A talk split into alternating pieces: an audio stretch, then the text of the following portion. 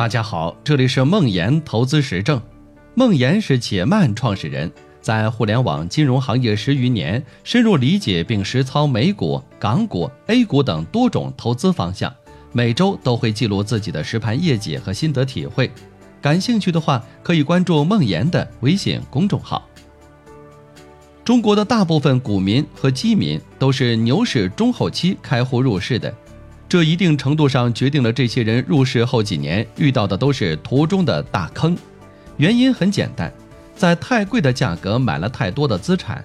大部分人会把自己亏损的原因归罪于这么两点：一、中国股市是赌场；二、基金公司是骗子，然后离开股市，直到下一个牛市再忍不住重新入市。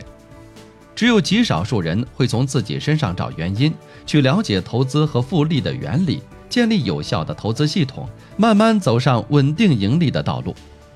复利是特别神奇的事情，但只有信仰复利、懂得享受延迟的人才能享受到它。Dada Viz Blog 统计了巴菲特从一个十几岁的孩子到股神的历程。三十岁的时候，巴菲特的净资产只有一百万美金；五十岁的时候突破一亿美金；五十六岁的时候则超过了十亿美元。巴菲特百分之九十九的财富都是在五十岁以后赚到的。你可能想说，巴菲特是生在美国，而且他的炒股收益率一定特别高。但事实是在五十年间，巴菲特的投资只有一年收益超过了百分之五十，只有两年亏损。依靠稳定的复利和时间的力量，奥马哈的小伙子变成了世界首富。复利的力量对所有人都是如此。